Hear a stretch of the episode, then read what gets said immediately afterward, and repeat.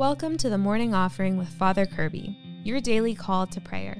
Pray with us every day right here on the podcast and in your inbox. Learn more at morningoffering.com. Greetings, friends. Welcome to the morning offering with Father Kirby. Today is Saturday, February 10th, and today I'd like to talk about prayers and thunderstorms. But first, let's pray together. In the name of the Father, and of the Son, and of the Holy Spirit. Amen. O Jesus, through the Immaculate Heart of Mary, I offer you my prayers, works, joys, and sufferings of this day, for all the intentions of your Sacred Heart, in union with the holy sacrifice of the Mass throughout the world, for the salvation of souls, the reparation of sins, the reunion of all Christians, and in particular for the intentions of the Holy Father this month. Amen. In the name of the Father, and the Son, and of the Holy Spirit. Amen. So happy feast day, friends. Today we honor Saint Scholastica, and she was the twin sister of Saint Benedict the Abbot. And Saint Scholastica was a powerful spiritual master in her own right. She herself was in religious life, was a foundress of a religious order, was very well known also as a person of signs and wonders. On, on one occasion, Scholastica and her brother Benedict are spending time together, and, and Benedict says, Hey, um, I have to go back to the monastery because he had written this whole rule for the monks and he wanted to make sure that he followed the rule. But his sister was saying, no, no, no, why don't you just stay a little bit longer? And he said, no, I really have to go. And Scholastica prayed and asked God to send a thunderstorm. And, and God did. He sent a powerful thunderstorm so bad that Benedict could not go back to the, to the monastery.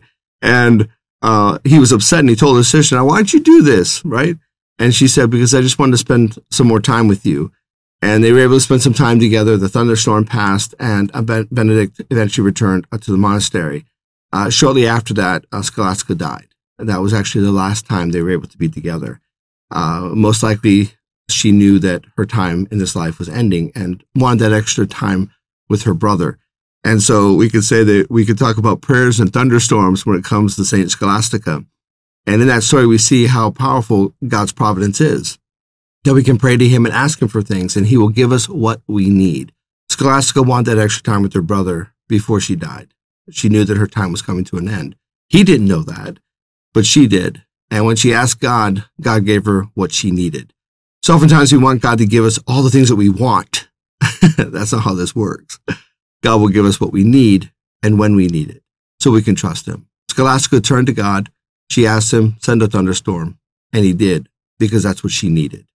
God will take care of us, dear friends. We can trust his providence. God will not always give us the things that we want, but he will always provide what we need.